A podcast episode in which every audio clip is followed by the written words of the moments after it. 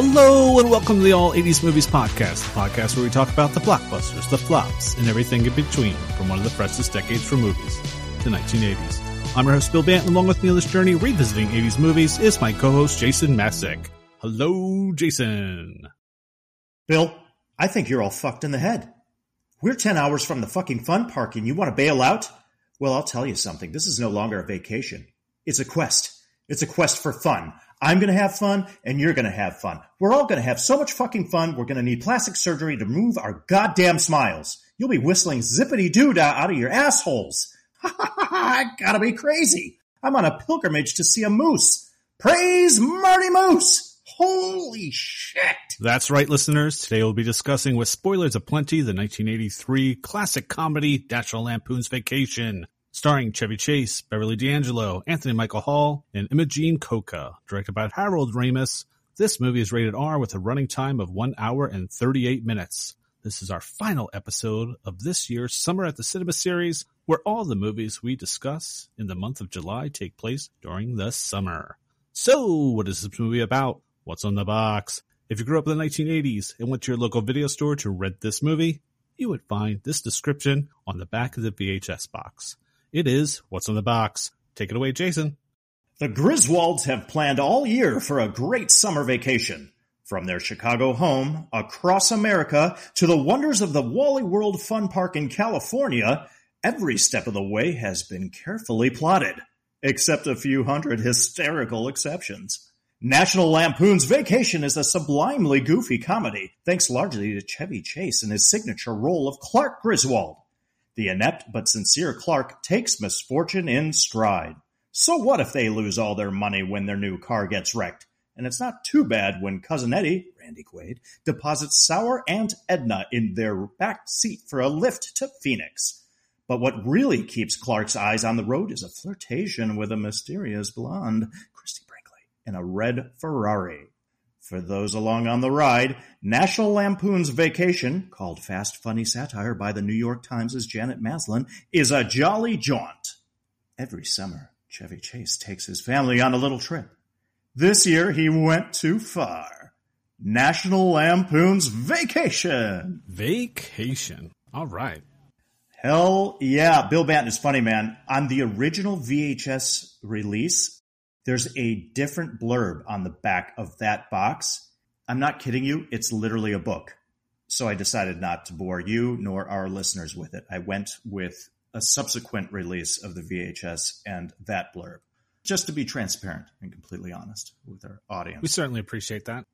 Oh my goodness, you should check it out. It's hilarious. I was like, no way in hell I'm transcribing that and boring everybody. Yeah, I think our show's long enough, so if we can cut if we can cut a minute or two there, then uh, I'm sure everybody yeah, will appreciate that. No doubt about it. How are you tonight, Bill Bant? I am doing well, and yourself? Excellent. I'm just thrilled to be covering one of the classic classic comedies from the 1980s, from the early 1980s, 1983 to be exact. Yes, it's certainly a classic. I mean, I am kind of bummed we're wrapping up our Summer at the Cinema series. Um, I'm already looking forward to next year, but let's get into vacation and uh, let's start off with our earliest memories. Jason, what are some of your earliest memories of National Lampoon's Vacation?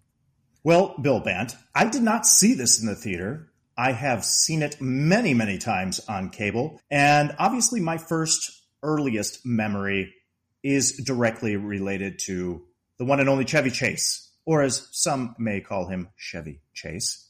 I've always loved early Chevy Chase, especially his impeccable comedic timing, his dry, sarcastic delivery, and his great physical comedy, and just all around pure goofiness, man. I've always been a fan. Another early image, early memory from this movie is that family station wagon, aka the truckster. Uh, the family themselves, man. The wonderful and sexy Beverly D'Angelo is Clark Griswold's wife, Ellen Griswold, and then the kids, of course, Rusty and Audrey, and we get a very young Anthony Michael Hall portraying Rusty in this movie. Uh, so I remember them, of course. And speaking of Beverly D'Angelo, one of my earliest memories, I have to say, were Beverly's boobs. That's right. We get some 80s boobs in this film, which was uh, important for me in my formative years. I have so many specific memories of so many memorable scenes from this movie, from Clark asking for directions in the ghetto to the deceased Aunt Edna on top of the car to the car sailing over the desert embankment in Arizona to Clark and Russ sharing a beer. And finally, last but not least, the theme park Wally World. But I would be remiss if I didn't mention another great memory of mine, which is Christie Brinkley. And according to my memory, Bill was probably like the first supermodel I was aware of as a young tyke. And I knew her from also uh, Billy Joel's music video of Uptown Girl. And funny enough, I remember the fact that they had gotten married, and I thought it was such a mismatch when I was so young. I was being so superficial and judgmental about that. I was I was right there with you. Yeah, I was like, how does this work? And then I realized, well, because he's just an incredibly talented dude. Now I have nothing but respect for Billy Joel. Hey, the song, the theme song from National Lampoon's Vacation has to be Holiday Road by Lindsey Buckingham. Uh, that song, man, is so catchy. I was singing it in my car yesterday. I was singing it in my car today, thinking about doing this podcast tonight. And finally, I have nothing but fond, loving memories, man, of this film. If I catch it on TV, I have to watch at least some of it, if not all of it. It's always a go to for the laughs because of the smart writing. But most of all, for me, the memories are, or is the relatability to the characters and the situations, although exaggerated. Love it. What about uh, your earliest memories of this movie? Okay, earliest memories for me was I don't remember how or when I saw this movie for the first time, but like you, I certainly remember Holiday Road by Lindsey Buckingham. That song crossed my mind every time I took a trip with my parents to now, uh, when I take a trip with my family. As soon as I'm in the car, it's, it's in my head. I certainly remember the family truckster. Growing up, we had a version of it ourselves. It was a yep. Chevy Malibu station wagon. It was nice. red with the wood paddling. Uh, my dad referred to it as the swamp creature of course. Yeah. That's perfect. He he bought perfect. it secondhand. My dad was known for buying secondhand cars. And that car spent more time at the mechanic, I think, than it did in front of our house. And my dad right. always vowed that when he was able to get rid of that thing, he would literally drive it off a cliff, kind of like in vacation. And then my mom would chime in, "Yeah, you could be in it." You know, like, uh, why'd you buy that thing? I, I know. I love I, it. So, of course, I do remember the jump from the movie with the truckster in the desert. Yeah, yeah. That always sticks out.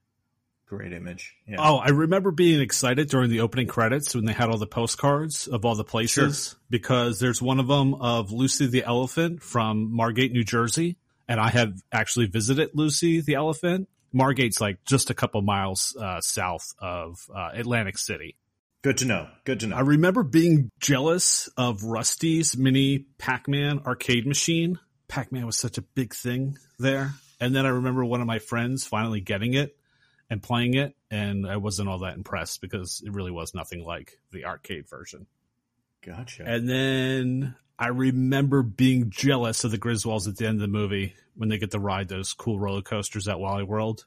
Hell yeah. Not knowing I would get to ride those cool roller coasters about 25 years later when I finally came out to California. So that's some of my earliest memories of vacation. Very good. I can identify with some of those for sure. Very good. Are we moving on to our initial thoughts? Yeah, let's talk about some initial thoughts we had about vacation. What do you have, Jason? Absolutely. Because we are now adults watching this movie. So my initial thoughts watching it in the here and now today. Well, first of all, here we go, Bill Bant, another Chicago movie. Love me some John Hughes. Oh yeah. No, it's not really a Chicago movie. It's just where they start because we have the Griswolds. That's where they live, and they're about to take a vacation and drive cross country to California to the theme park Wally World eventually. Yeah, so this is written by John Hughes. And uh, of course, I'm a, a, big fan of all of his films, as I know you are too, Bill Bant. And uh, we've done Breakfast Club so far on this podcast. Have we done any other John Hughes films yet? Pretty in Pink. Yes, thank you very much. That's correct. And this is another all timer. You talk about the best 80s comedies, and this will always be in the conversation. This is directed by Harold Ramis, who we know is one of the best and the genre of American film comedies. And whether it be as a writer, actor, or director in films such as A Caddyshack, Stripes, Ghostbusters, Back to School, and then eventually Groundhog Day and Analyze This, just to name a few. Now, moving on to our protagonist in this film, we have Clark W. Griswold, whom, man, when I think about him and I'm watching this movie still today, I mean, an initial thought is just how he reminds me of my own dad. My dad happens to also be six foot four, handsome, actually had a very similar build to Chevy Chase back then at that age. Uh, and more importantly, he had the same disposition of that general, like take it as it comes, easygoing, positive, and very goofy attitude. And we did vacation often, at least a couple times a year, and he and we always made the best of it, no matter what. And although we had hiccups along the way, I'm sure I honestly don't remember having a bad vacation as a kid. And I give so much credit to my dad and his choice of attitude. And I have to give credit to my mom who was also the ultimate practical organizer and manager. She made sure we all got where we needed to be in all in one piece, not unlike Ellen Griswold in this film. So that's just an initial thought, just how this family vacation that they take and the dynamic between the members of this family all was so relatable, uh, in particular to my father and my parents together and how they made a great team as parents when it came to vacationing. Also, regarding initial thoughts, I'd like to talk about our movie stars for a minute here in a segment I like to call Where Are They At? And where is Chevy Chase at in 1983? Well, as we all know, he was a cast member of Saturday Night Live from 1975 to 1976. He was only a cast member for one full season and then only a few episodes into the second season before he left. I have very fond memories, however, of watching Saturday Night Live reruns. I loved his impersonation of President Gerald Ford. He was the very first host of Weekend Update, and he's hilarious. So watch the reruns, watch it on YouTube. He's brilliant. Uh, a lot of great physical comedy. But when he did leave in the middle of the second season to pursue his career in Hollywood, he was replaced by none other than Bill Murray. And then also in the 80s, we know Chevy Chase, of course, as Ty Webb from Caddyshack, Bruce Thorpe from 1981's Under the Rainbow. Do you remember that one, Bill Band? Under the Rainbow. Oh yeah, I used to watch that a ton on HBO because you know Carrie Fisher. Absolutely, that's right. Yeah, she's in it. So I remember I watched that many times, especially when that had come out on cable. And uh, we know that after National Lampoon's Vacation, we go he goes on to do Fletch and the other vacation films, Spies Like Us, Three Amigos, I forgot, Bill Matt, that he had hosted the Academy Awards twice in 87 and 88. Oh, yeah. I didn't know that. Yeah. Right. Learned something new in my own podcast. But uh, uh, he's known most recently for starring in the comedy sitcom Community. Now, you may or may not be aware of Chevy Chase's problematic reputation, mostly regarding his ego and being extremely difficult to work with over the years, but that is well documented. So if you feel the need to do the deep dive on that, go for it. But we don't feel the need to go into it here. So moving on, as I mentioned earlier, we get a young Anthony Michael Hall with braces. You know, he had a pretty decent 1980s. If we know him from 16 Candles in 84, The Breakfast Club, which we covered here. Uh, from 1985, he does Weird Science in 1985. Here's something I forget another Saturday Night Live connection. Bill Bant, do you remember him on Saturday Night Live from 85 to 86? Oh, yeah, considered the worst season of all time. Him, like Robert Downey Jr., they were like yeah. kids. Kids. Yeah, totally. Uh, in 86, he does Out of Bounds and then Johnny Be Good in 88.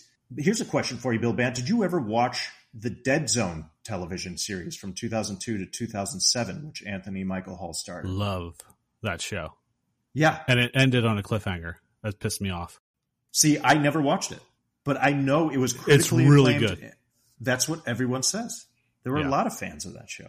Anthony Michael. Uh, this is funny. Um, a lot of times I'd watch those episodes and I would think of you. Oh, Jason could have played this role. I'm being honest. I'm, being totally honest. Yeah, no, yeah, and that's great. Uh, I appreciate that, man. that's a compliment. So yeah, that's where a couple of our big stars from this movie were at in '83 and beyond. Another initial thought, Bill Bent, this film has a great poster.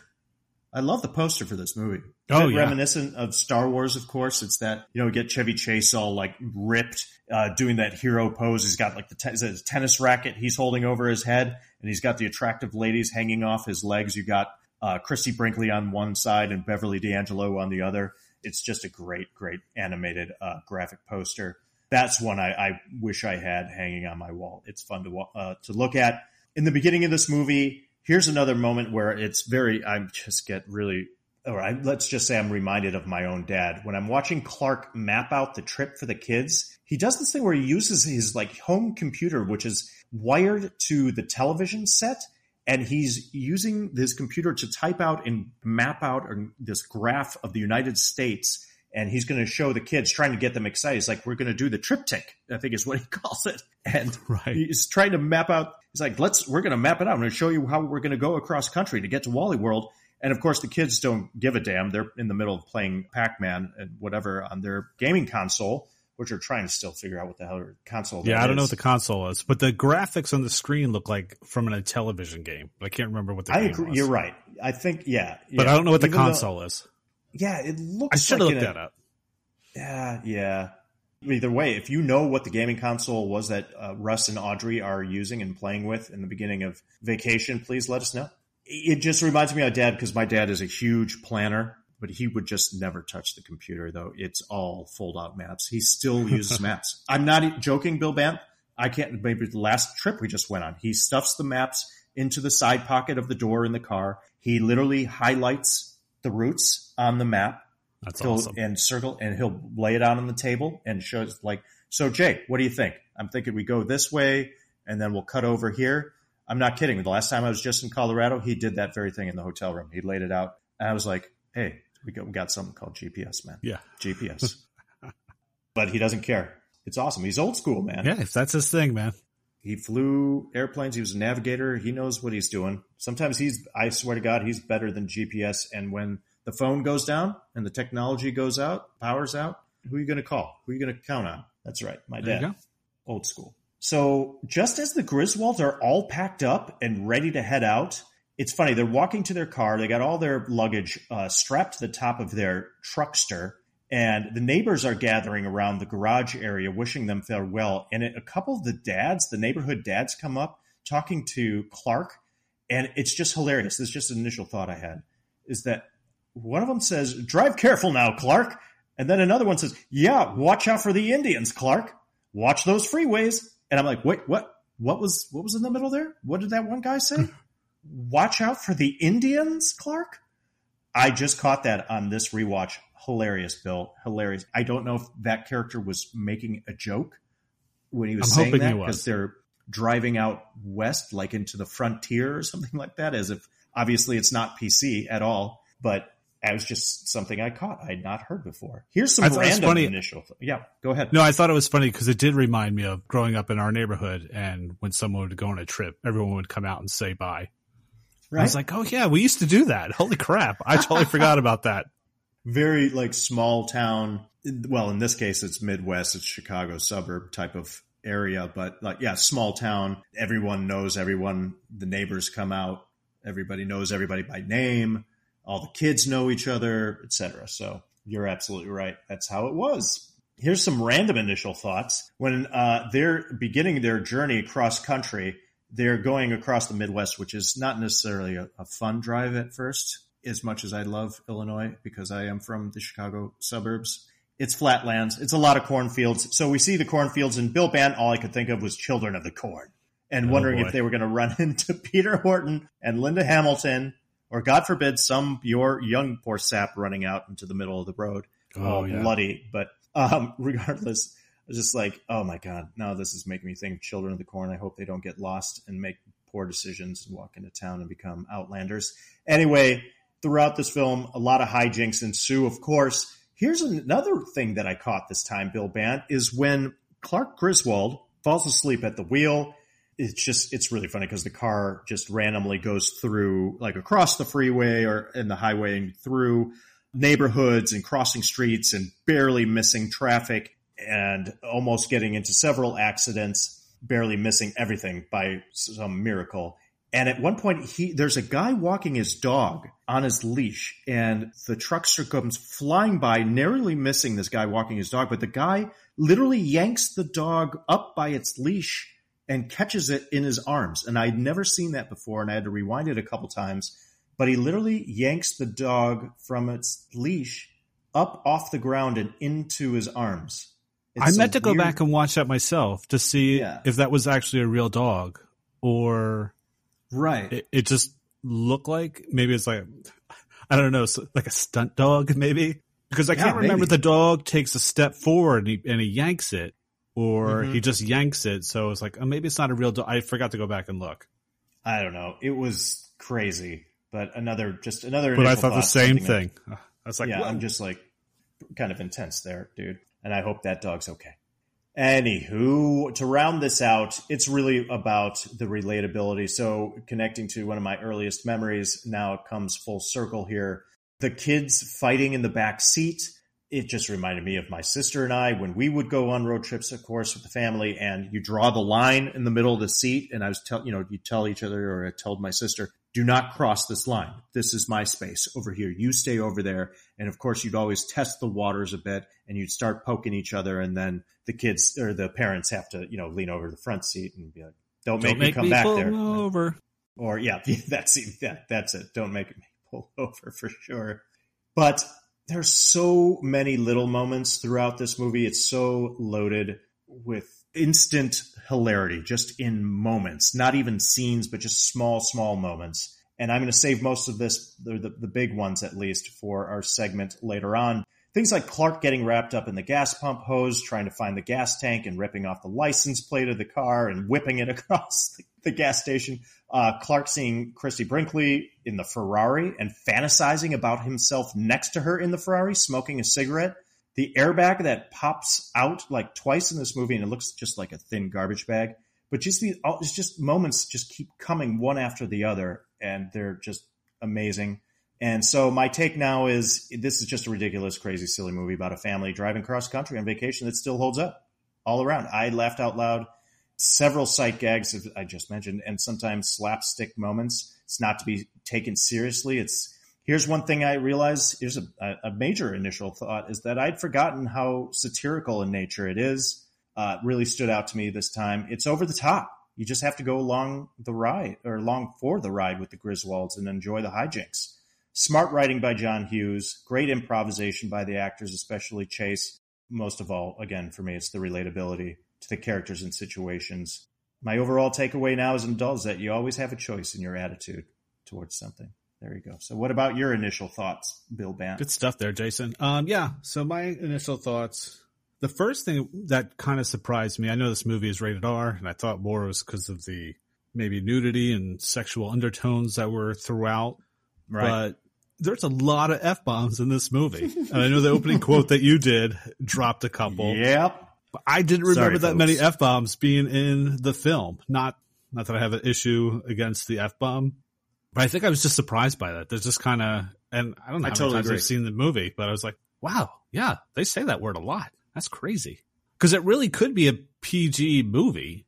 Yeah. Because, okay, yeah, we have the nudity, but half the 80s PG movies had brief nudity, less nudity than what we see in this movie, and would still be rated right. PG. But I think once they said that F bomb, that bumps you up to R.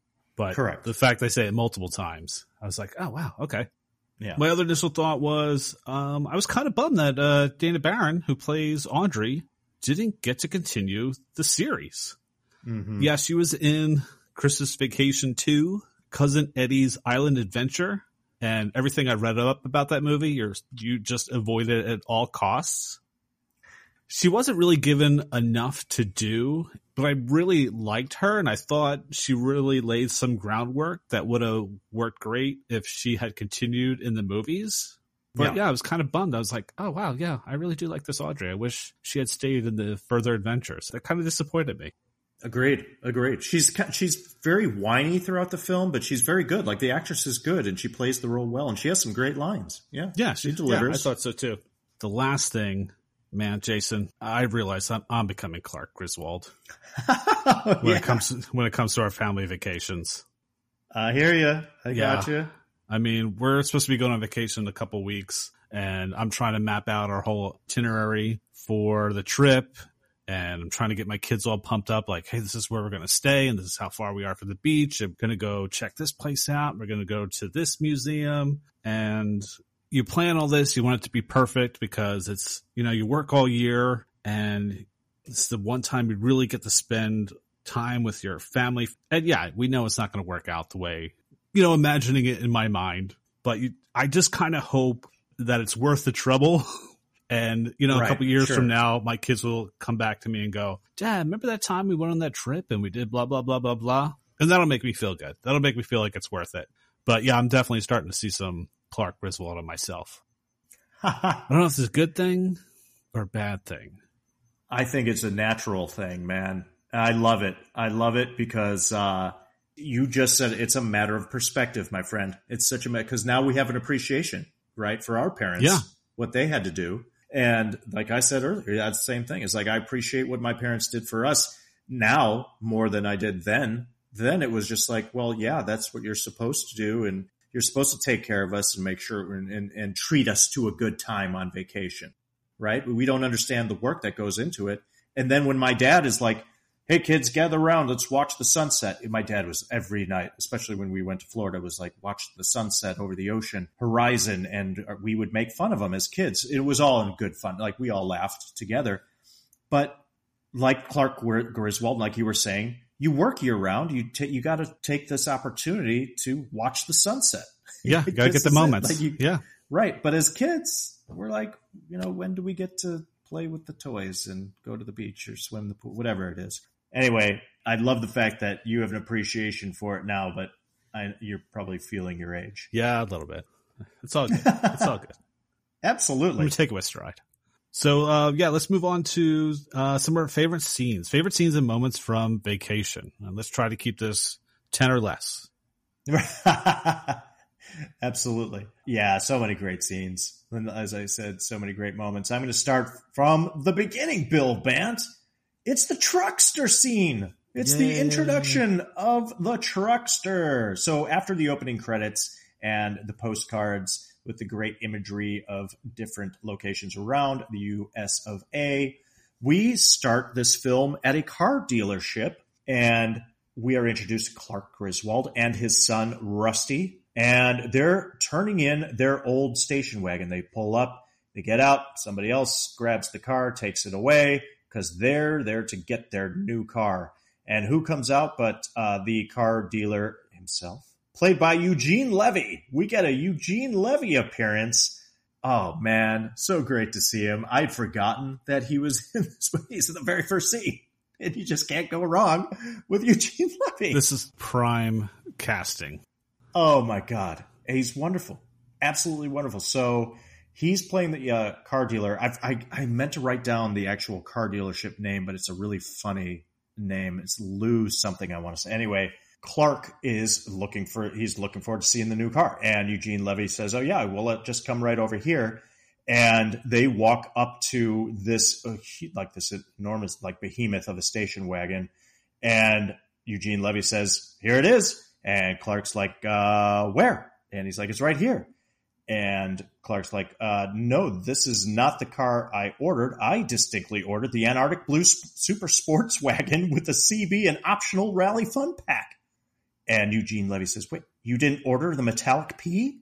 Because the station wagon, the new one, is this metallic pea color, and it cracks me up, Bill Band, because immediately, you know, you think of all the different colors that uh, cars come in now, and they have these fancy names, and they're just outlandish and ridiculous, but they make it sound cool when you're Oh, buying yeah. a new car.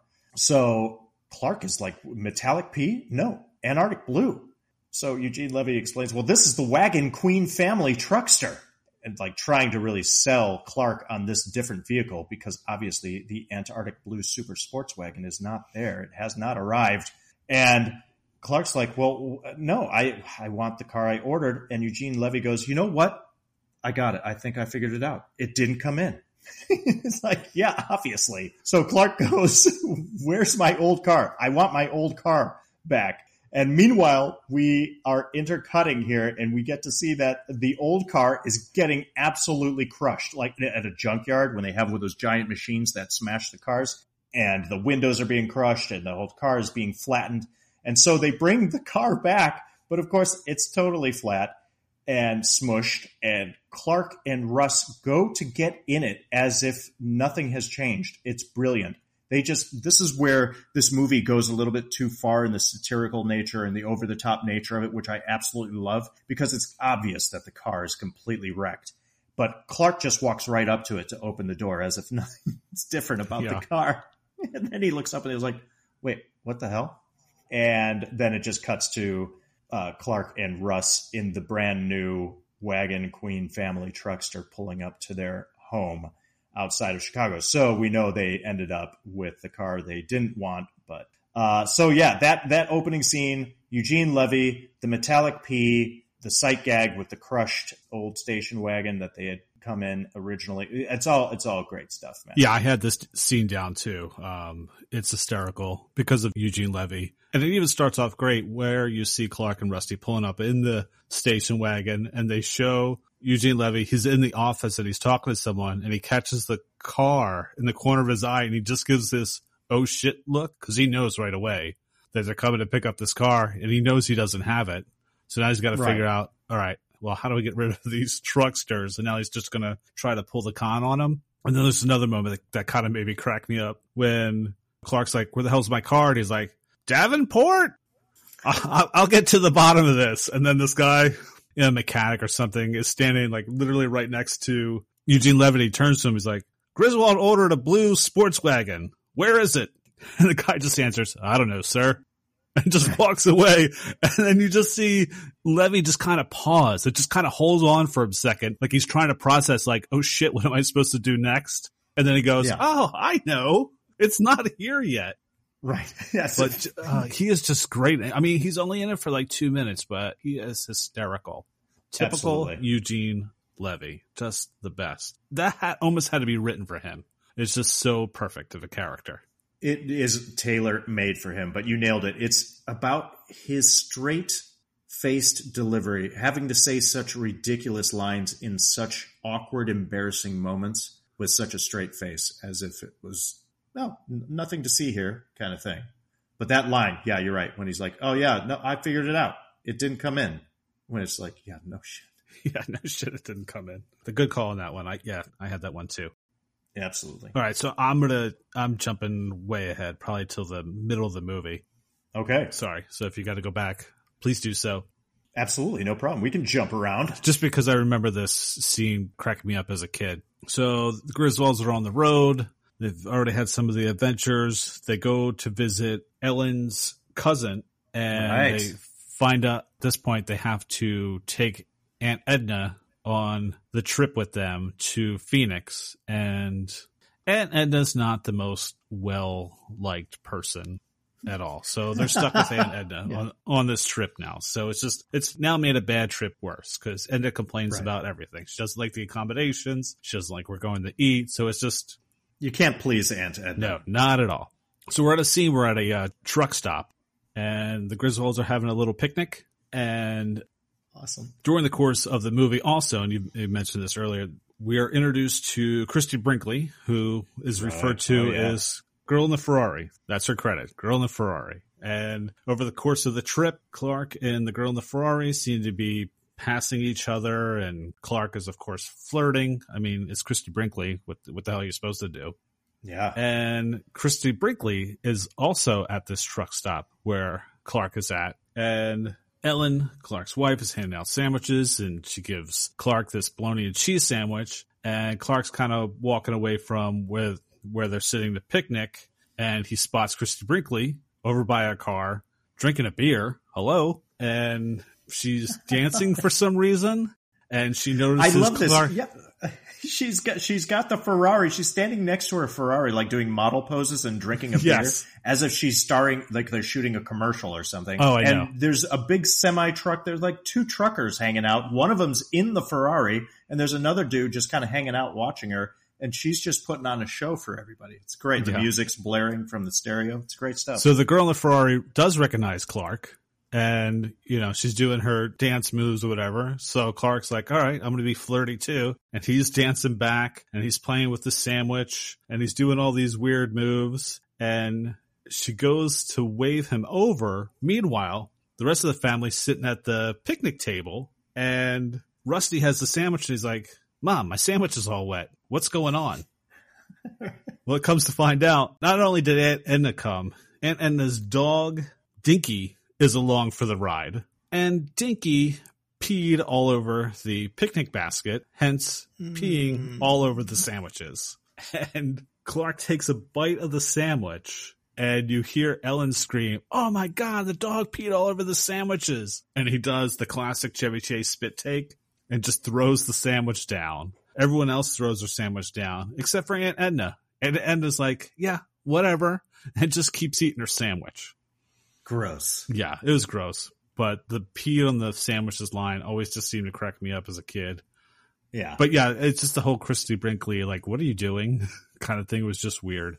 And Clark's dance, even though he's trying to be flirty, is so bad. it's amazing. There's just so much going on. I'm glad you called this out. I also had this written down. Oh, did you really? Was- okay. I certainly did because it's like you just said, it's all about Chevy Chase's awkward dance. And as beautiful as Christie Brinkley is as the girl in the Ferrari, that's almost a little awkward watching it now where you're just like, what is she even doing there? But that's part of the gag. It doesn't make any sense that she would just be at a random truck stop like a supermodel hanging out next to a Ferrari having a beer with some random truckers and then flirting with Clark from a distance right in front of his family who is totally oblivious to all this going on. But it's just a funny setup. And the dance that he does is priceless because it he's just making some awkward moves with the sandwich in his hands the whole time. Yes. And he uses it, like you said, as a prop. He's flapping the sandwich around and at one point actually smacks himself in the face with it as if that's like a flirty move that he does. And then he kisses the sandwich too. and blows the kiss, yes. it's just all, all amazing before he learns that Dinky the dog has pissed all over it. Just great. Cracks me up, man, when he smacks himself like in the lips with the sandwich and then kisses it. Like that's a hot move. Brilliant. Great call, Bill. Great call. Love that scene. I am going to take it back just a step or two. Okay. Well, they're they're arriving in Kansas and they're on their way to see cousin Eddie, and that's like you had said where they pick up Aunt Edna. But before that, they arrive in Dodge City, the famed Dodge City where Wyatt Earp once uh, operated. And they pull into the touristy and dusty, dirty old time square where they have kind of it's like the old West scene. And they pull up, and there's some great lines because this is something that clearly Clark wants to do. The rest of the family not so interested. Ellen's No. like, yeah, this is this is not so great. Clark says something like, "Oh no, it's going to be fine. You know, it's not everything's not clean like back home." And you hear Russ say, "Oh yeah, Dad, this is great. I'm glad we didn't go to Hawaii." Yeah. Clark goes, "Oh yeah, I'll bet you are," and he's serious. Now Russ is being completely sarcastic. Anyway, like I said, Western themed town. You have these people walking around role playing as cowboys, etc., and they enter this old timey like saloon, and we meet Marshall Wyatt Earp, who is obviously playing that character, and he's somewhat half enthusiastic, and he warns them uh, when they're about to step up to the bar. He's like, he tells them that the bartender is an ornery cuss. I love it. So he's using the old West lingo, and the family steps up to the bar. There's a bartender working on something behind the bar down the way, and Rusty says, "You know that guy was a crummy Wyatt Earp. He was wearing jogging shoes." And Clark says, "Ah, they used to do that, Rusty." Like, and he says this. this is what's great about Clark's characters. He makes up this bullshit throughout the movie to explain things away, and he has no idea of what he's talking about. Oh yeah. So, knowing that the bartender is an ornery cuss, Clark decides to prod the bartender and says, yelling from down the bar, he says, Hey, knucklehead, set us up with some four red eyes, will ya? Hey, tenderfoot, move your chicken wings, turkey. And Ellen's like, Clark, that's not nice. It's like, oh no, it's all part of the act, hon. Hey, underpants. And he calls the bartender underpants. All of a sudden, the bartender reaches up from behind the bar, pulls up a shotgun and blows Clark away. so you see Clark going flying backward. You're like, holy crap. But of course, Clark hops up right away and says, It's all an act. I'm okay. I'm okay. The family's freaked out because this huge shotgun blast has just gone on right in front of them. Ellen doesn't think it's very funny. And Clark's like, Well, wait, hey, it's all part of the act. Didn't it look real when I fell down? And Audrey's like, What? And he says, Didn't that look real, sweetie? And she says, What? yeah. Ellen goes, Are you happy now, Clark? She's deaf because the yeah. shotgun blast. And Clark immediately just then goes to his next line. Ah, what's the difference? It was fun anyway. Let's have a drink. What do you say? I love the scene. It makes me laugh out loud every time because of Clark's stupid lines that he says going from, Hey, Knucklehead set us up with four red eyes, will you? Trying to play the role, getting into the old West thing, but he's saying like the wrong things. Hey, Yellow Belly, I'm talking to you. And it's just such a goofy dad thing to do. And it's exactly what my dad would do and it's funny, but it's cringeworthy at the same time. It's brilliant. And then the pratfall, that physical comedy that Chevy Chase does, because when the shotgun goes off and he just goes flying backward, it oh, does yeah. look real. It he does. pulls it off. Like, it's just great. And they're freaked out. And then the fact that Audrey can't hear because of the shotgun blast. Are you happy now, Clark? She's deaf. I freaking love that line. That's a it's a short scene, but it's one of my favorites. Yeah, it is funny because looking back on it now that I'm that age, you're going somewhere you know no one else wants to be there, so you're trying your darnest to mm-hmm. make sure everybody's having fun. You're you're trying to force the fun, and it literally backfires. It is a funny moment, and uh, stepping on the facts, I had no idea about this. So Wyatt Earp is played by Richard Dreyfuss's brother. I had no idea because even I'm looking at him like it doesn't look like him. I I never no. would have known that. I never would have known that if I hadn't uh, heard it on the uh, commentary track that it was his brother. I caught it just in the credits. oh, did you? I didn't. IMDb. Yeah. I was like, I forgot to Dreyfuss. Is he a relation? And sure enough. How about another favorite scene or moment from you, Bill Band? Okay, uh, I'm going to go to my next favorite scene. I'm, I'm sure you have this one down. The poor demise of Dinky the dog. Oh, I, I didn't. I didn't choose oh, you it. Didn't. I was hoping you would, though. Okay. I'm glad you did. Yeah, it's there's so many, Bill. There's so many to choose from. Yeah. I, I just had to, you know, narrow it down. So I had to cut. I was kind of on the fence on this one because you know, if we have any animal lovers listening in, oh, it's they tough. probably would not find it as funny as it, as maybe it was when we were kids. Yeah. But uh, one of the stops they have is at this place called Camp Comfort, and they're basically sleeping in tents for the night. And of course, Edna is not happy that they're staying in tents and they have Dinky the dog. And the thing with Dinky the dog is Dinky the dog does not like anybody except for Aunt Edna. So if you're trying to walk Dinky the dog, Dinky the dog is basically grabbed onto your pant leg and is chewing on your pant leg the whole time. Yeah. They spend their night at Camp Comfort and they're packing the car and Rusty has somewhat successfully finished walking Dinky and passed him off to Clark along with the luggage so he could finish packing the, the van and they can go off on their uh, next part of the journey. Well, of course, the dog starts biting on Clark's leg. So yep. Clark can't pack the car and hold on to the dog at the same time. So he takes the leash and just ties it around the bumper just so he can finish packing. Yeah, he hooks it onto the rear bumper as yeah, Dinky the dog's flipping out. So you see him kind of, you know, putting everything into the car, and then uh, Edna's coming up and she's complaining. Everybody gets in the car, and we cut to the next scene where they're on the road, and Clark's driving, and he's like, "Ellen, do you hear something? There's just something, something strange." And Ellen's like, "I, I don't know what you're talking about." In the back, you get, you kind of see through the car, and now you see there's a motorcycle cop, and the motorcycle cop's pretty much uh, pursuing them, and Clark's it's like, what am I speeding? He doesn't know. So he pulls over. Right. And motorcycle cop gets off the bike, walks up to the car, and right away he's just like, get out of the car. And Clark is totally confused. He has no idea what's going on. And he's like, sorry, officer. Was I speeding? Was I driving reckless? Um, just let me know. I'm really sorry. And the officer's just like, just get out of the car. And Clark gets out and he's still confused. Like, what, what did I do? What did I do? And the officer says something to the effect like, if I could right now, I would just take the butt of my gun and just bop you in the head. Right. Clark's still like, what? What? What's happening? And yeah. the police officer's like, all right, follow me. So they go back to the back of the car and you see the back bumper with the leash. Oh my God. and Clark totally realizes what he did. And he's like, holy shit. You can just see the look. He's like, he hates that dog. He certainly did not want that to happen to the dog. Right. And the the image is great because there is no dog. It's just no, nothing.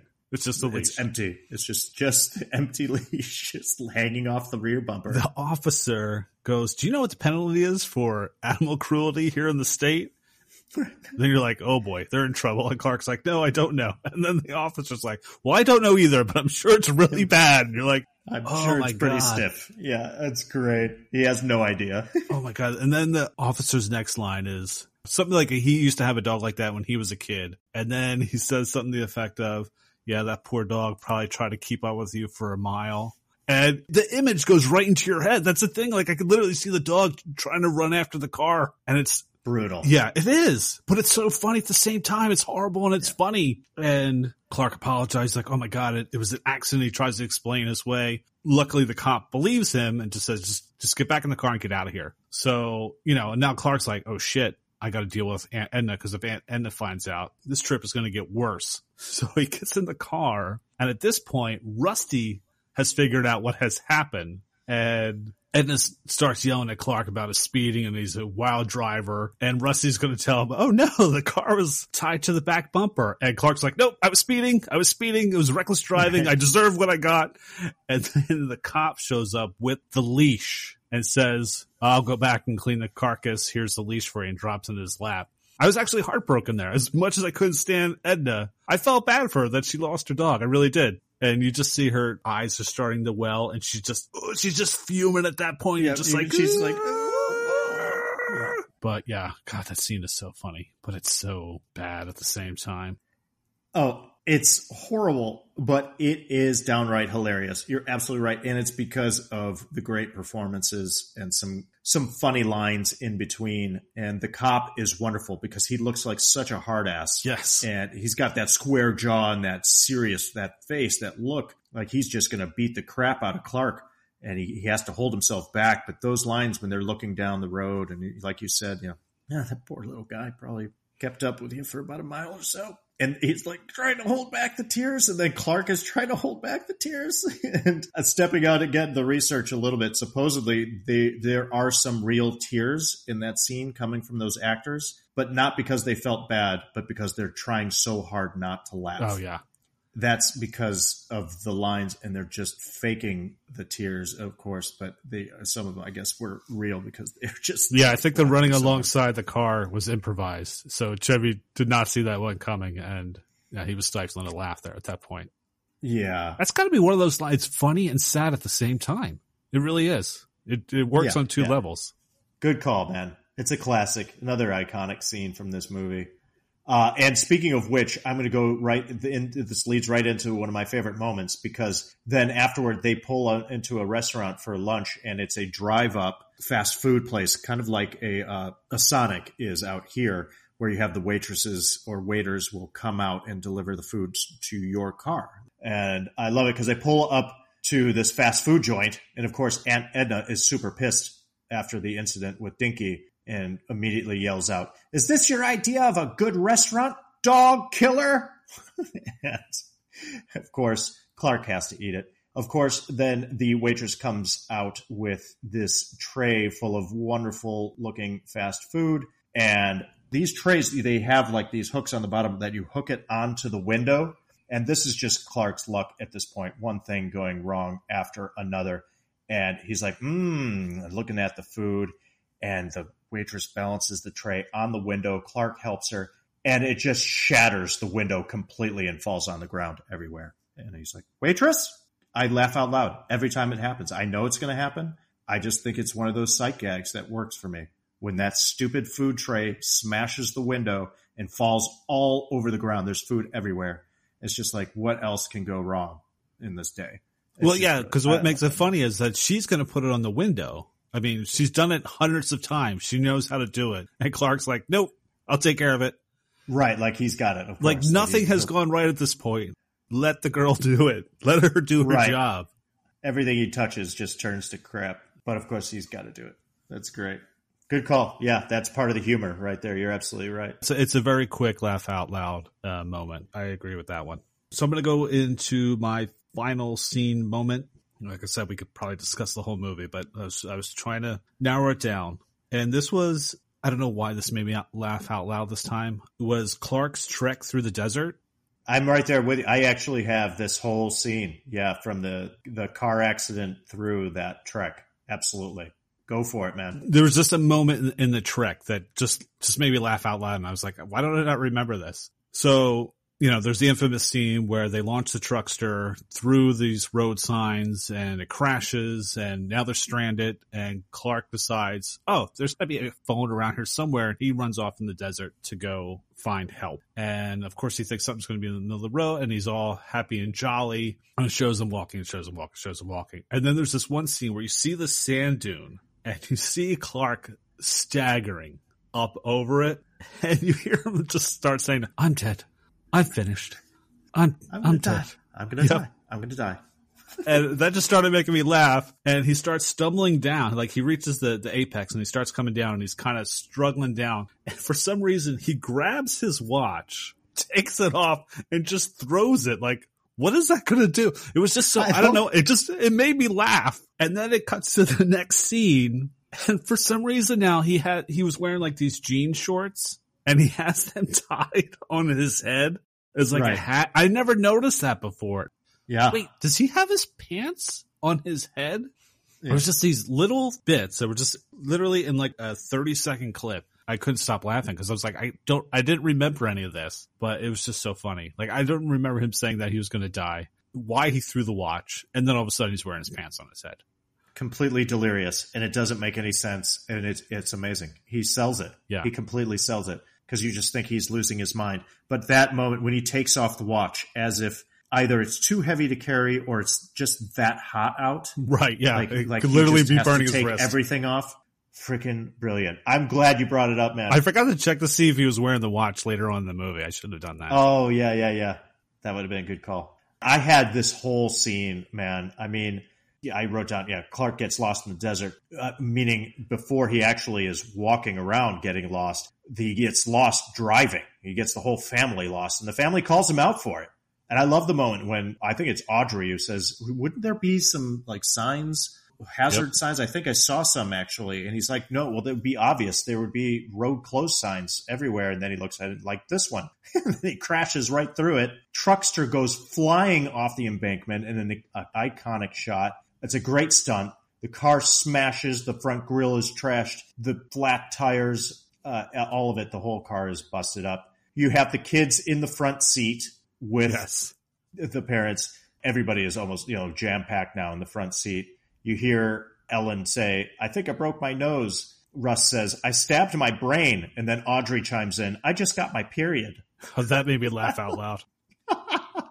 and Russ is like, "Hey, Dad, ah, it seems like you, you may have jumped the car about 50 yards. And Clark's like, it's nothing to be proud of, Rusty. And to himself, ah, 50 yards. Yeah. I love that. But I love this part because he takes Rusty aside for a sidebar, for a sidebar conversation, a man to man talk, telling Russ he's got to leave for a bit to go find a gas station or a phone. They sit down on a rock and Clark is having a serious conversation about how he appreciates the family time. And in the midst of it, he's like, just to be able to sp- spend this time with my son, you, Rusty, and my daughter, my daughter, Russ is like, Audrey? Yes, yeah, Audrey. He forgets his daughter's name.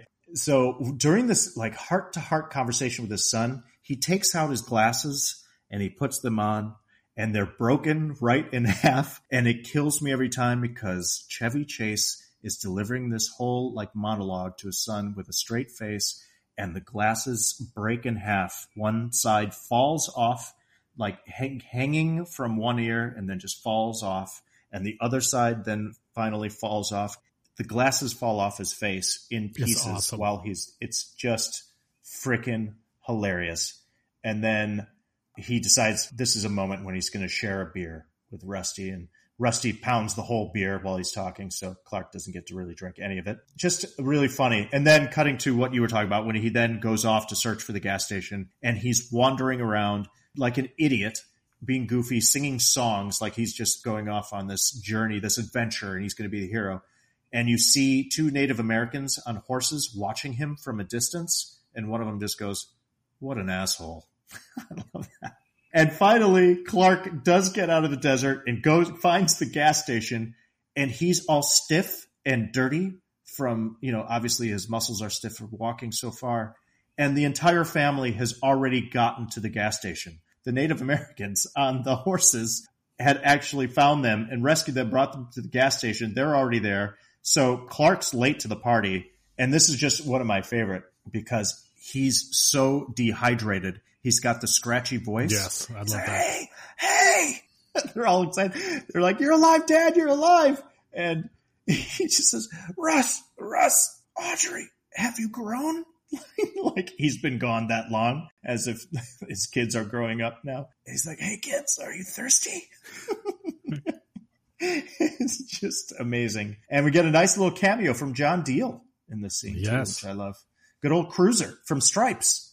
Makes Mhm. sense he would be in this movie. Another little Harold Ramis connection. Yes. And of course, we know John Diehl from Miami Vice, That's right. Zito. But John Diehl plays one of the, I guess you can say, redneck mechanics in this scene. L- little shady. Yeah, yeah. And of course, uh, they drive off in their truckster, which has been repaired by these mechanics, but it's not really repaired. We got bald tires and they're wobbling all over the place and cars making a lot of noise. But I just love this entire scene, Bill Band, from the with the truckster crashing to him getting lost in the desert to showing up at the gas station with the scratchy voice. Chevy Chase, genius, genius. It's very iconic. It's it's a huge part of the film, and I mean, just the jump itself.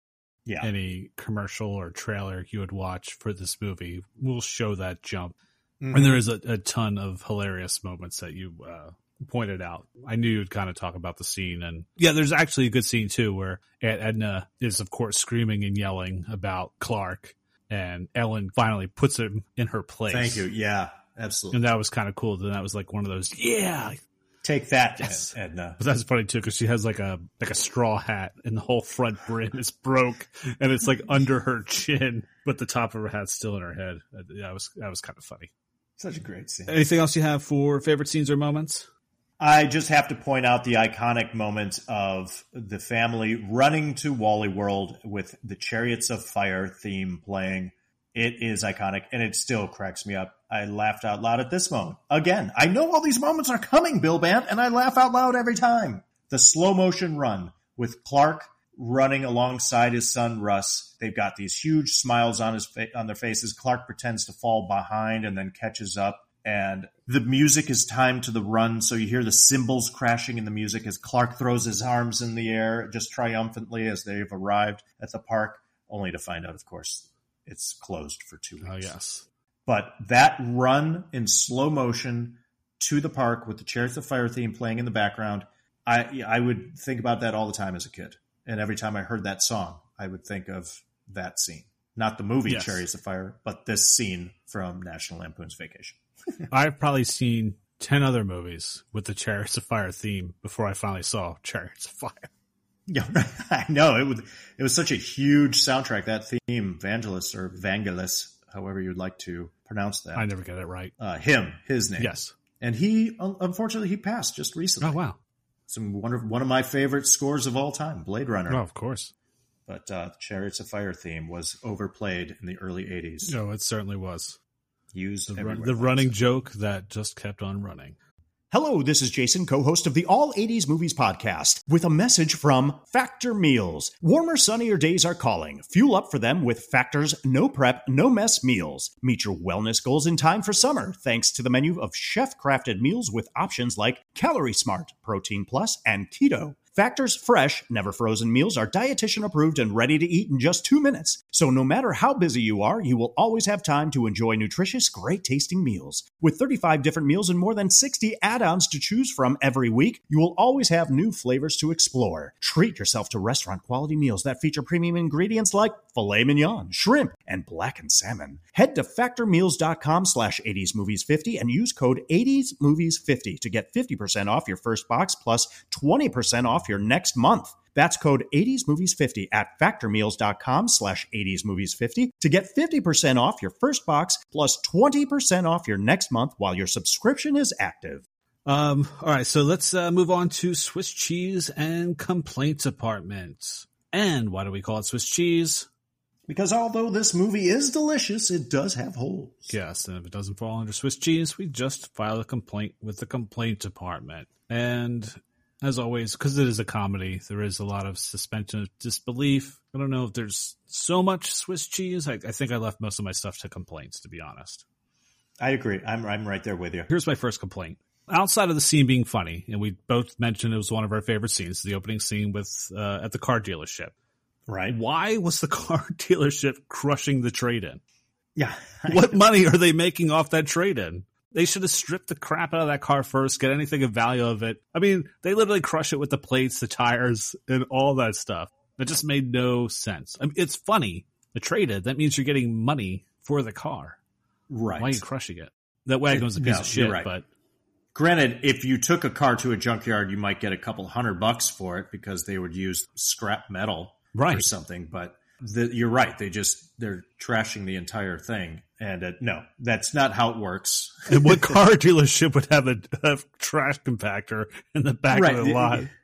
The timing of it doesn't make any sense because it's got to be in a junkyard off location somewhere. So the time it would take to get the car to like a trash compactor on a junkyard lot and then get it back to them within this short scene, it makes absolutely no sense. It's wonderful. And that's exactly what I'm talking about because that's the kind of alludes to some of my other complaints because I had forgotten that this movie was again a satire in some ways or a lot of ways and that it was that over the top that you just kind of had to go with it. It was just Oh yeah, exactly. stupid funny, uh, just for the sight gag, right? And it just for whatever reason, once you're in it and you you just go along with it, it is hilarious. So that's kind of the same thing with the, the desert scene. It's like who in their right mind would look at that expanse of desert and say, "I'm just going to go walking looking for a gas station." Oh yeah, I was the same way. You just wouldn't do it. You'd never do it. And he doesn't take any water with him. Right. Yeah. Yeah. It's the dumbest thing ever. Nobody in their right mind would do it. No. And that's why the Native Americans say, "What an asshole." Yep. They're perfectly right in that statement. Well, this is this one I I don't understand, but if I were married and I had a fight with my wife and I got caught with Christie Brinkley in a pool naked, Yes. my wife would never, never, never forgive me as quickly as Ellen Griswold does forgive Clark in this movie. I don't get it. How does Ellen Griswold not lose her mind after busting Clark in the pool with Christie Brinkley? Instead, she decides to basically like flip it and be like, hey, I do want to have fun. We're going to go skinny dipping together, me and you instead. So that's one thing where, again, you just kind of have to go with it. I guess they didn't have time for them to get into a huge fight at that point. Right. But just a, you know, minor complaint. Yeah. I was giving kudos to Ellen there. I was like, damn, that's uh that's an impressive wife. Yeah, because even though it's not like Clark was caught in the act of actually doing uh, some sort of intimate act with Christie Brinkley, aka Girl in the Ferrari, while you know skinny dipping in the pool, still Clark was flirting with her for the last you know 15 20 minutes or whatever it was within the movie's time and Ellen was really, really cool about it for some reason. But even within this scene, while Clark and the girl in the Ferrari are getting into the pool, Bill Bant, what is it with actors and not knowing how to dive into water? What is it? I don't know. I might be mistaken, but I forgot to mention this about Friday the 13th as well. I think there might have been a really bad dive in that one too. Oh Off yeah. the pier. That's funny because I was watching that. It's like, oh, Jason's going to mention that, and then I just Yeah. realized you never What- did. I don't know if it was just an 80s thing. Got to teach your actors how to dive. If you're going to have them dive into water, what's going on? Maybe we should open up an actor diving school. Now that I think of it, speaking of Harold Ramis, was it finally corrected? Did he pick up on this for uh, back to school? That's true. Anywho, what else you got, man? Um, I just want to go back to the truck stop scene with Christie Brinkley because I kind of mentioned sure. like what what was up with the dancing. Okay, so there's a song playing over the scene. right. Is that the song they're literally listening to at that moment? And is that what they're dancing to? Or is she just bizarre behavior and just likes to think she's a supermodel all the time and, and do all those moves? I couldn't figure it out. It's like, are you, is this the song that's playing on your car? And that's why you're doing that? I think that's what we're supposed to believe. It's a flaw in the sound design because it sounds like it's part of the film's soundtrack Right. and not coming from the Ferrari's car stereo. And that's what lends to the awkwardness of the scene because you're like, what are they? Why are they dancing? Why is she dancing like that? Can she hear the music? Are they just dancing to a song in their heads? Are they just mimicking one another and flirting? I do believe it's supposed the song is supposed to be coming from the car stereo, from the Ferrari's car stereo. But the way the audio is in the movie, it doesn't sound like it's coming from a car stereo. It just sounds like it's the movie sound. Yeah. I just found that weird. Oh, absolutely. She can't stop moving during that movie. Even when she's Oh, driving the yeah, car, no. she's always like bopping around and playing with her hair. Oh yeah, with her hair and with her face doing that. Ooh, ah. She can do whatever she wants. I was just pointing it out, just for the record. All right. Hopefully, my wife's missed that part of the podcast. Yeah, because she never listens to this podcast. No. except she does all the time. So yeah, here's another thing. Hey, showing up at Wally World, the Wally World Park, and they're the only ones there. They don't know it's closed. I mean, it's just it's the entire parking lot is empty. When has that ever ever happened where there's no cars in the parking lot? It's an enormous, enormous parking lot. So that's my first complaint. Now, again, you just have to go with it, right? It makes Right. it, it is funny.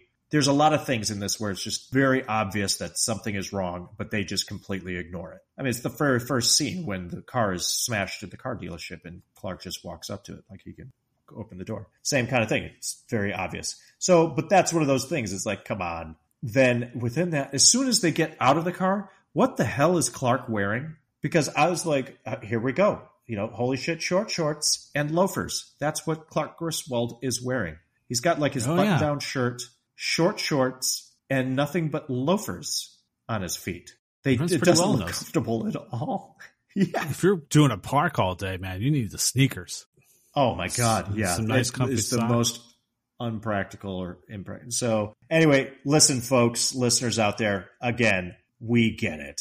This is supposed to be ridiculous. See some of these scenes again, it's the just go with it factor, but sometimes it's so ridiculous. You're like, uh, this may be a little one step too far. But I'll stay in the park with some of my complaints. Okay. So we find out the park's closed for two weeks for Mm-hmm. repairs and maintenance.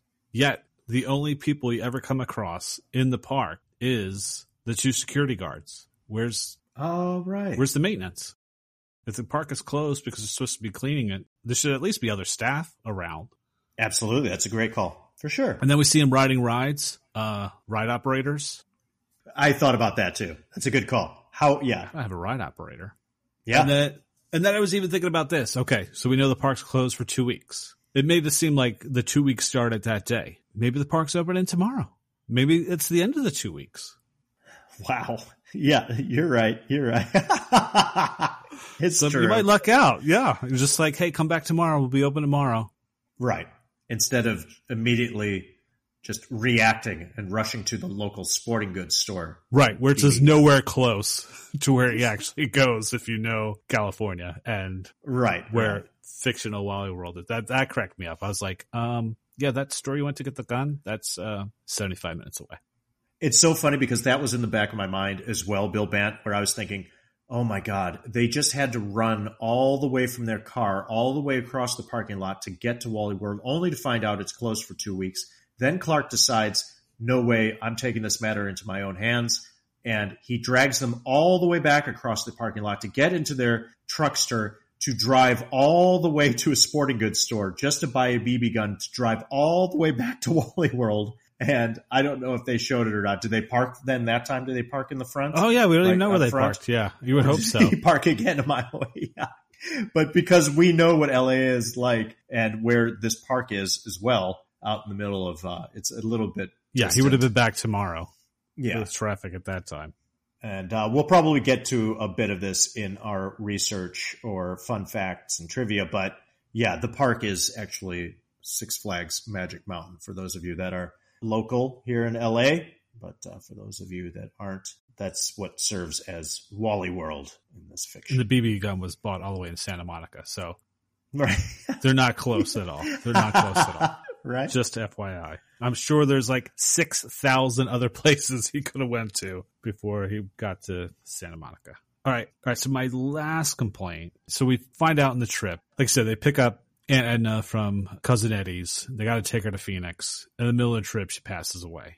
Right. And there's this whole fight about what they should do with Aunt Edna, and Clark doesn't want to take her to the morgue or the hospital or wherever because he knows it's going to ruin the trip. There had to be a way. I mean, call the local police, the police take her, and then they would contact her son, and then you go from there. I don't know. I just thought it was weird. I hope I'm never in that situation. Yeah, I know. I was kind of thinking, I was like, what the hell do you, what the hell would you What really do What do you do?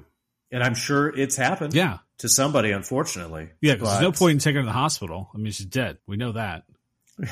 But I was like, call the police? made me think a little bit of doesn't that something sort of similar happen in Little Miss Sunshine with Alan Arkin's character when he passes? They're trying to get some they have to do something with his body. Anyway, I don't want to get off on a tangent there, but right, yeah. regardless, it's a great question. You know, what do you do? It's because then you call the cops, and what did then they say? What would they say? Oh yeah, we'll take the body off of your hands, or do they just go, well, it's your relation, it's your family, you have to deal with it. Right. They're not going to make you drive it to Phoenix. But yeah, I mean, true, true. I don't know. I don't know if they would be sympathetic. Would the cops or fire department or somebody? I don't know who you who do you call? yeah.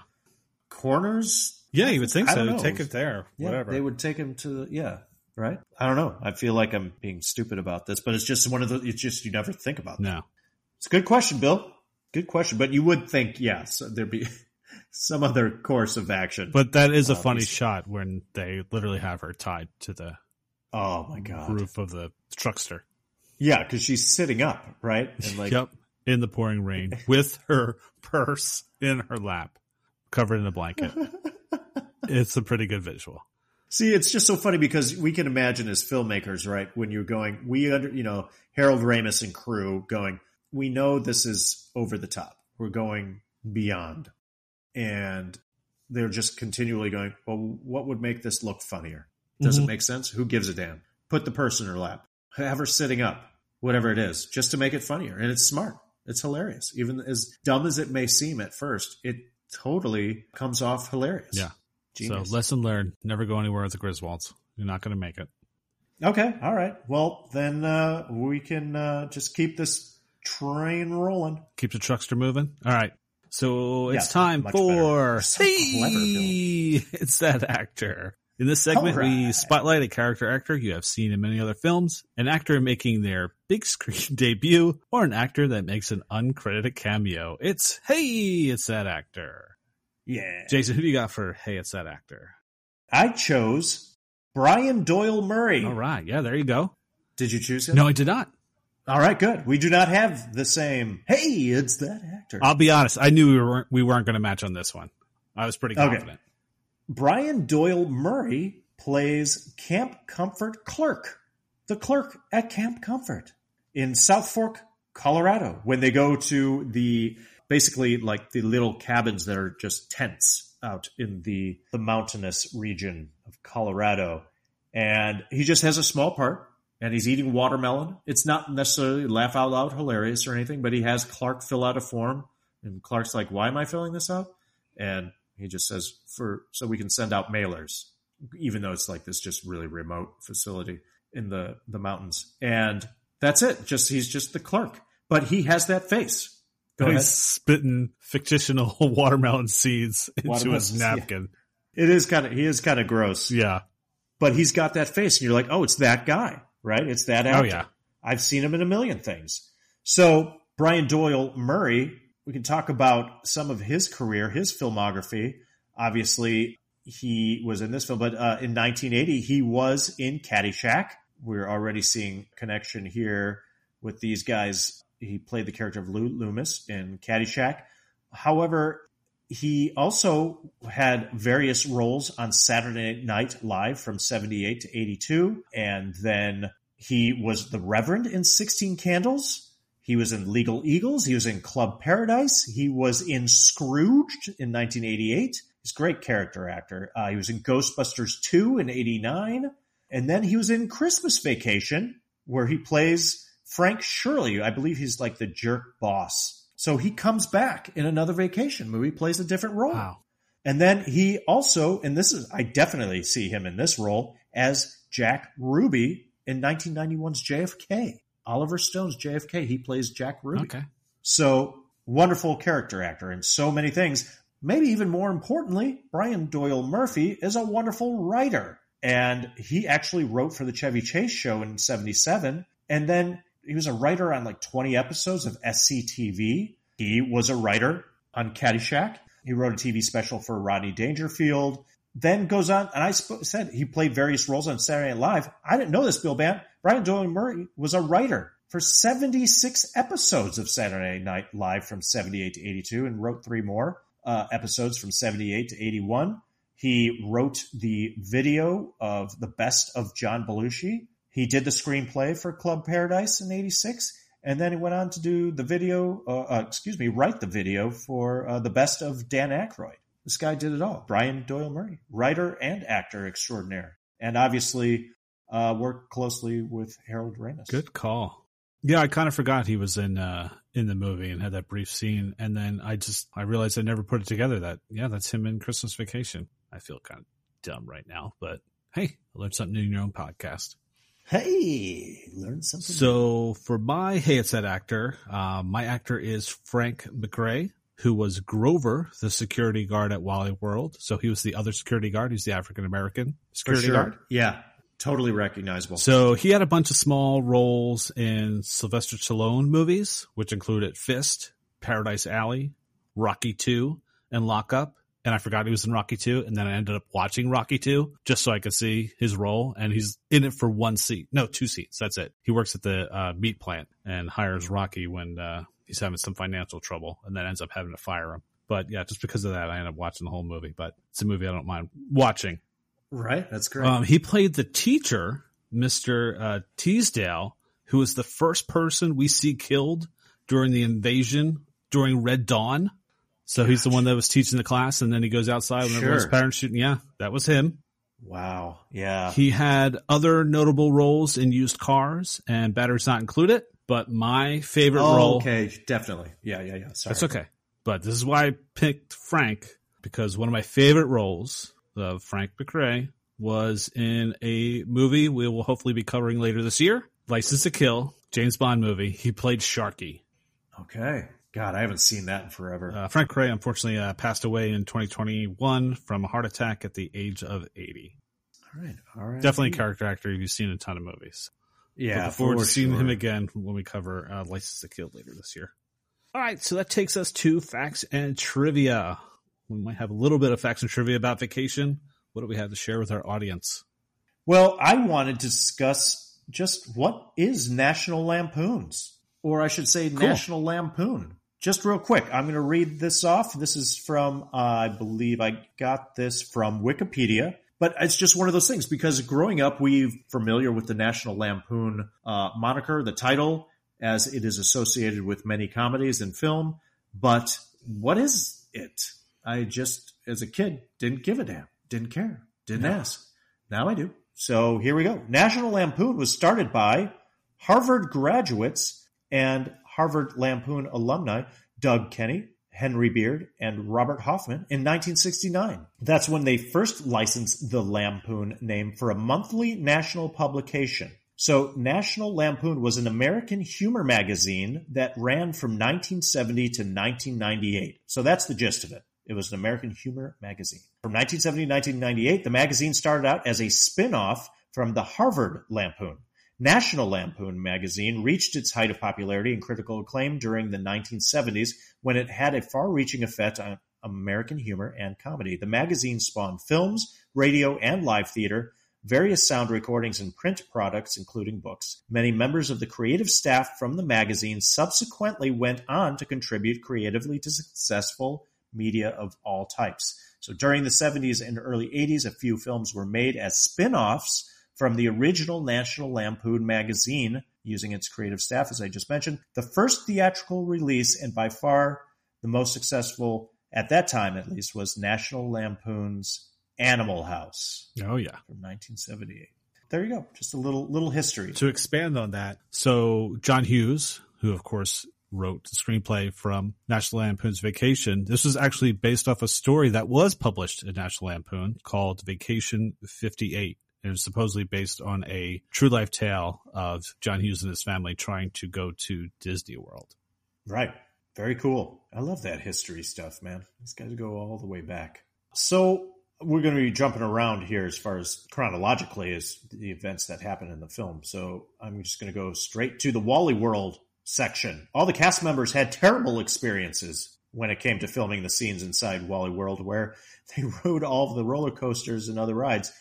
I guess uh, you might know this. I think you listened to the commentary, but uh, Chevy Chase mentions that many of the rides made him and the other cast members vomit, uh, especially since they had to ride the ride several times for each take. Dana Barron had to take motion sickness pills. Yeah, supposed to see passed out. Oh God. Uh, Anthony Michael Hall mentions that in the shots on the roller coaster where he looked scared, he wasn't acting. His fear in those shots was genuine. There you go. Getting a little sick on the rides. All right, so picking back on the Wally World scenes. So if you pay attention to the scenes, Anthony Michael Hall is a little bit taller all of a sudden than uh, Beverly D'Angelo Right. uh, as compared to previous scenes on the trip. That was because um, Hall grew three inches after principal photography finished. The ending, which was originally supposed to be them going to Roy Wally's house and kind of kidnapping him, kind of what you see in Christmas Vacation. That didn't work with test audiences, so they came up with a new scene where they go into to Wally World and ride the rides. Um, so yeah, Anthony Michael Hall grew a little bit, and if you look, yeah, you'll see he's a lot bigger than Beverly D'Angelo then. And then that's why they had to make, I think originally in the script too, Audrey was supposed to be the older of the two, but because Correct. of the height, Correct. they switched that Rusty was now the older of the two kids. Good stuff, man. Yeah, absolutely. Staying right there in Wally World, the theme park that served as Wally World, I mentioned this earlier, was Six Flags Magic Mountain in Valencia, California. Uh, the roller coaster referred by to uh, by Clark as the Whippersnapper is actually called the Revolution, and was the first roller coaster to have a 360 degree vertical loop. See, this is interesting because we actually see that like the first roller coaster they go on, I think, is the Screaming Mimi. Correct.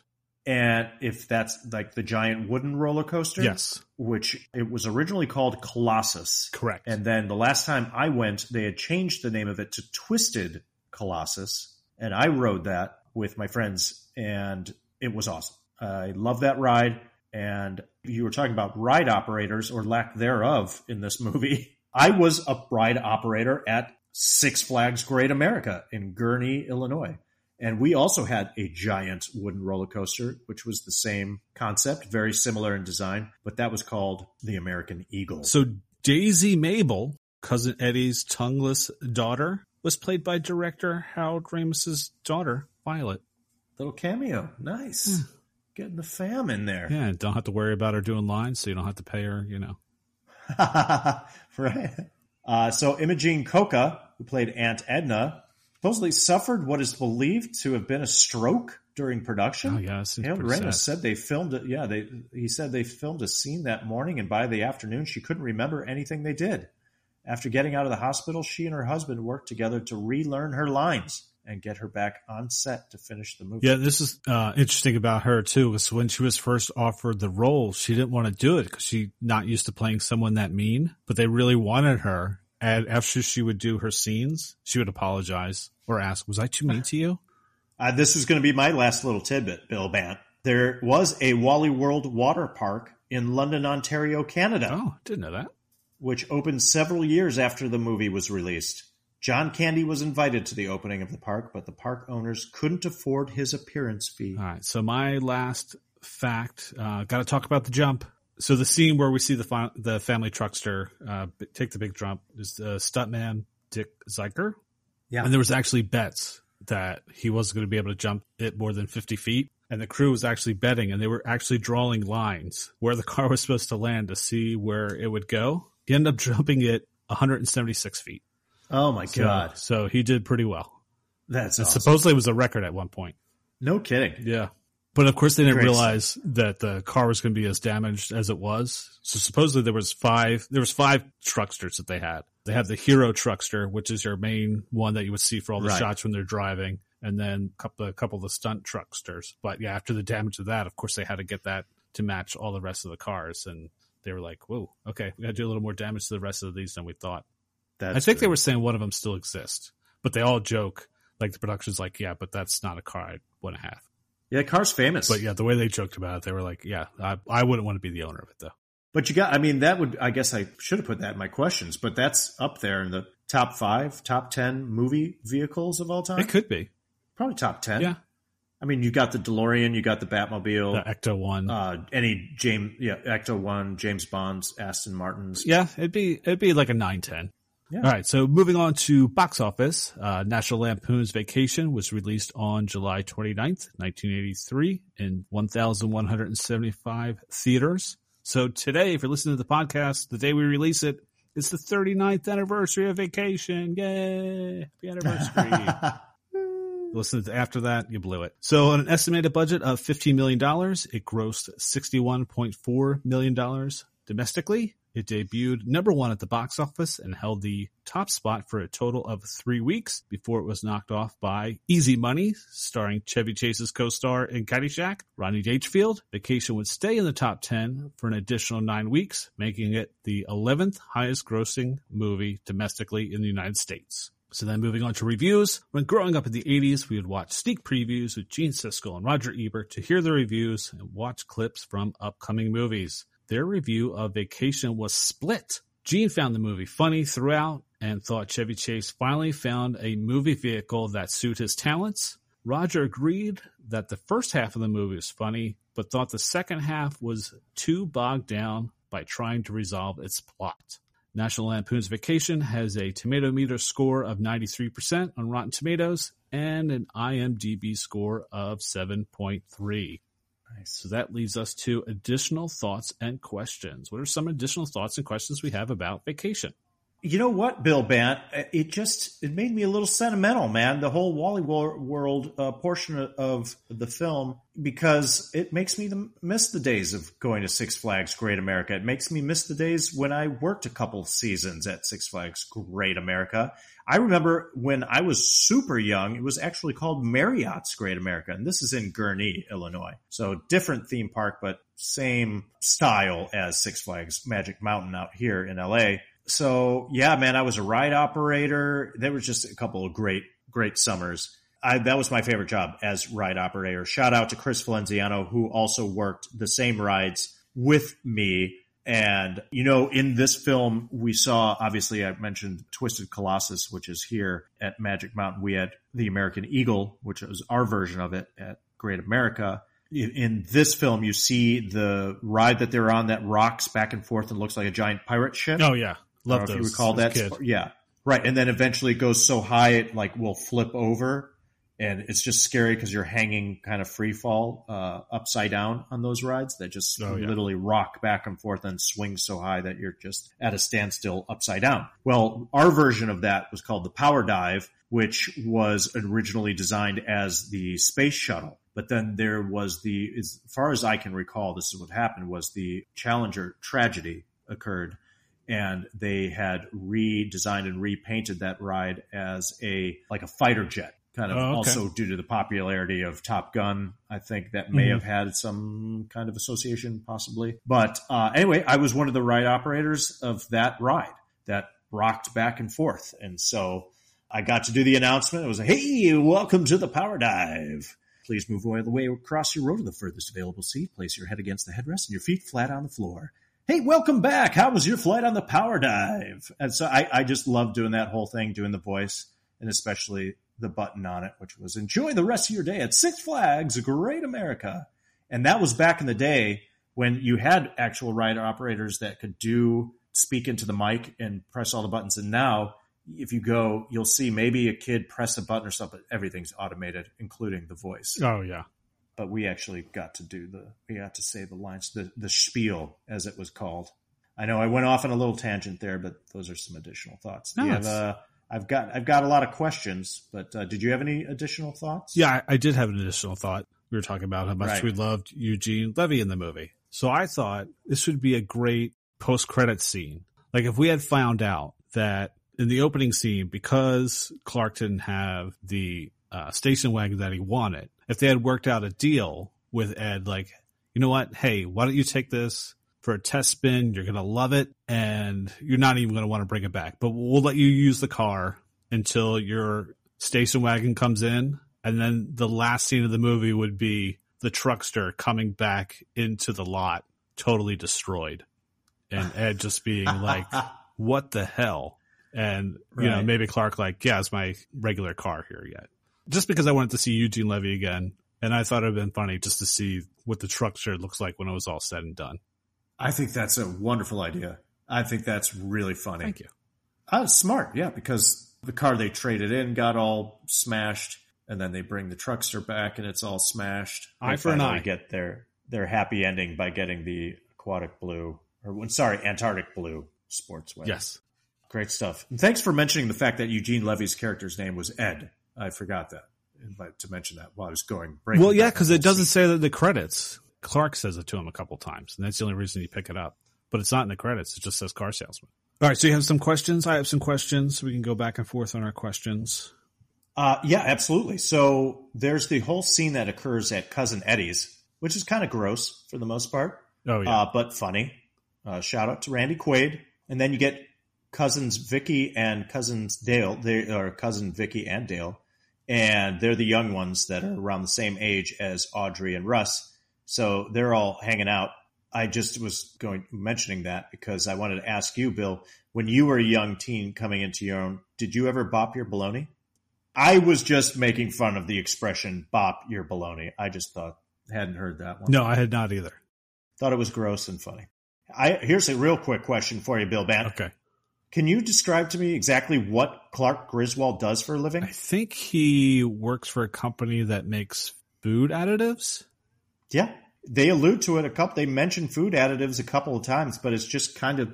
strange. We don't really need to know. But yes, you're correct. Well done. According to National Lampoon's Vacation Wiki, Clark Wilhelm Sparky Griswold Jr. is a professional in the prepared food industry and is an expert in the field of additives and preservatives. All right, so here's my question. So if they had to go back and remake all four of these movies again, meaning that we we had never seen them before, so this would be all new to us, okay? Uh huh. and they could use so just one Audrey would be in all four, one Rusty would be in all four. Who would you take as your Audrey and Rusty? So I'll give you the, the actors in case you forgot. I already have my choices, but you can't please do do it for the audience though. Okay. So of course we have uh, Dana Barron here in Vacation. European Vacation, it's uh, Dana Hill. Christmas Vacation, it's Juliette Lewis. And then Vegas Vacation, it's Marisol Nichols. For Rusty, of course we know for this one, it's Anthony Michael Hall. At European Vacation is uh, Jason Lively.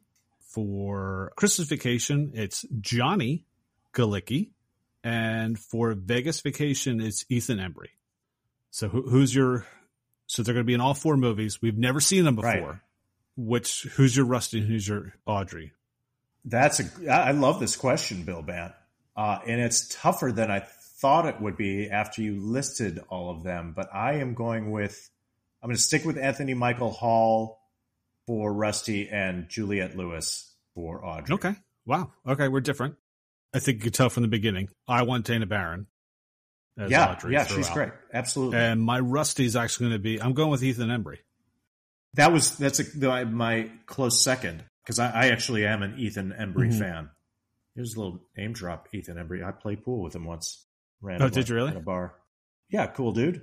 And I'm also a big fan of the total homage to the 80s. Empire Records. No, Can't um, hardly wait. Can't hardly wait. Big fan of Can't Yeah, Hardly too. Wait. Jennifer Love Hewitt. Oh my, and Ethan Yeah. Embry.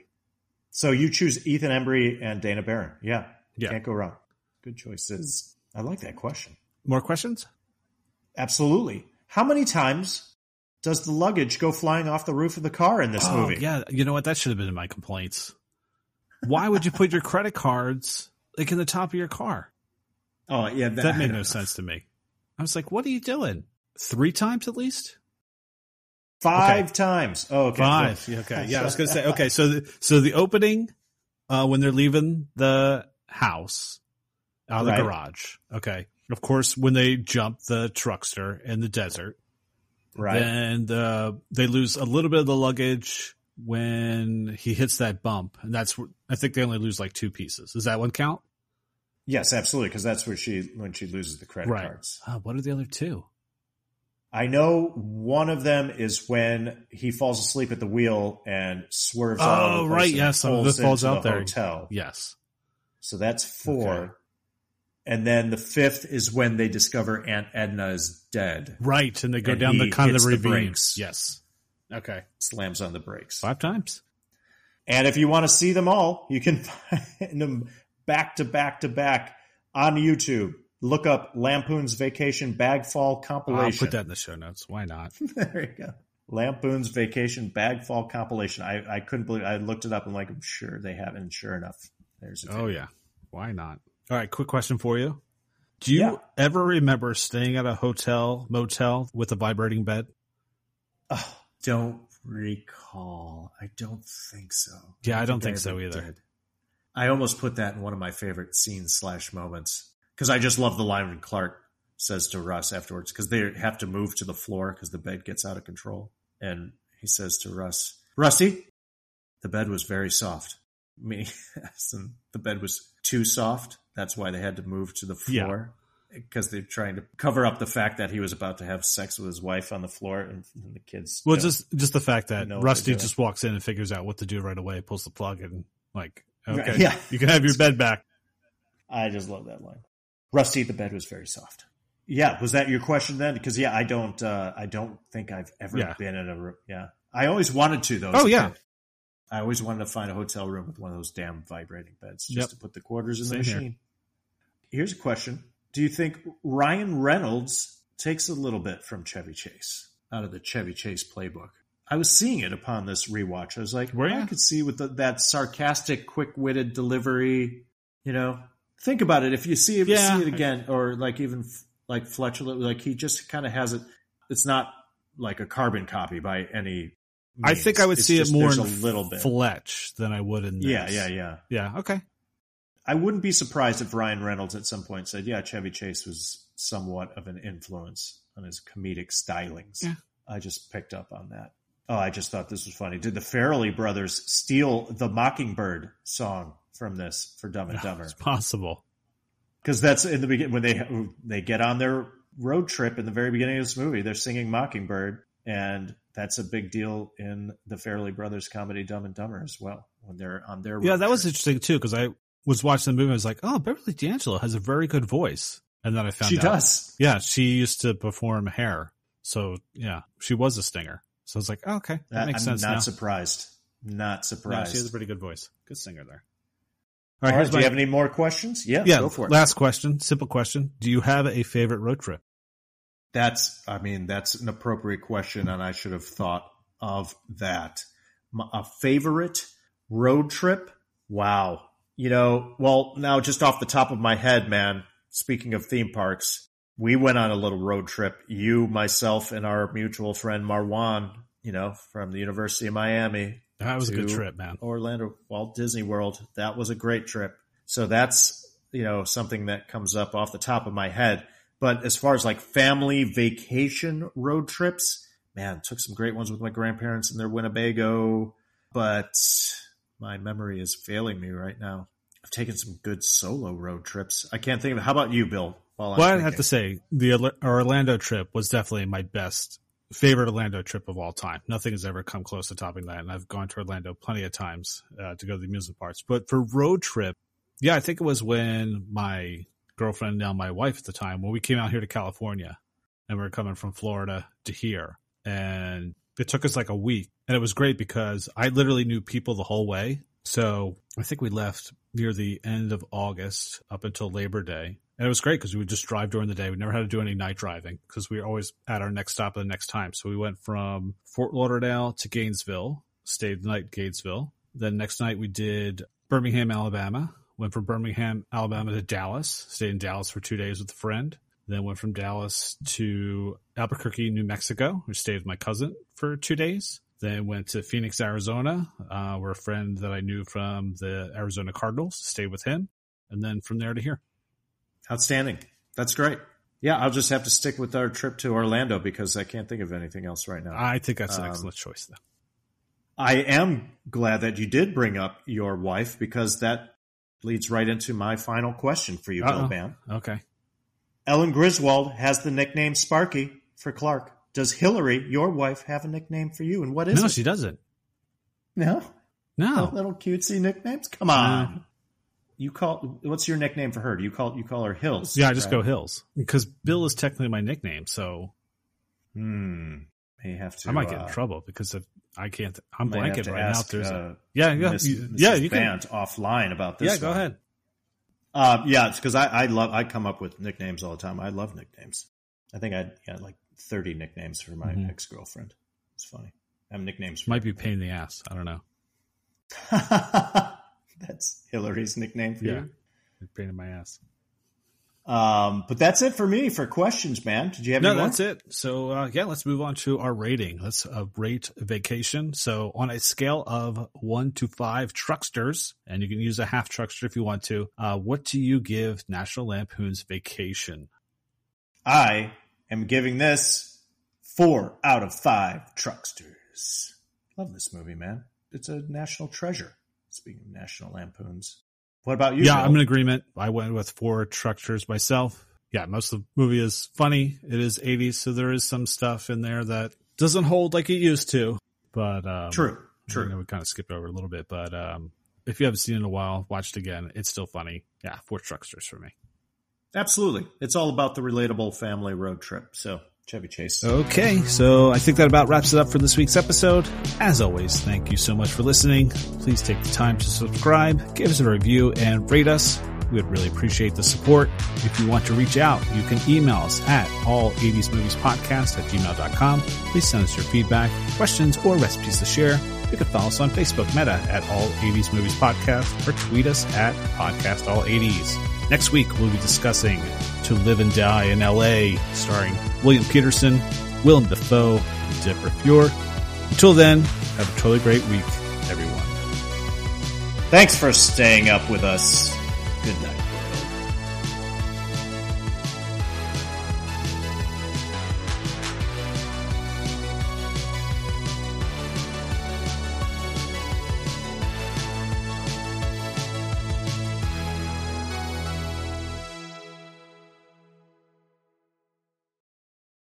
Bill Band, let's just take a moment. Oh God, ease our suffering in this, our moment of great despair. Yea, admit this kind and decent woman into thy arms of thine heavenly area up there. And Moab, he lay us upon the band of the Canaanites, and yea, though the Hindus speak of karma, I implore you, give her a break.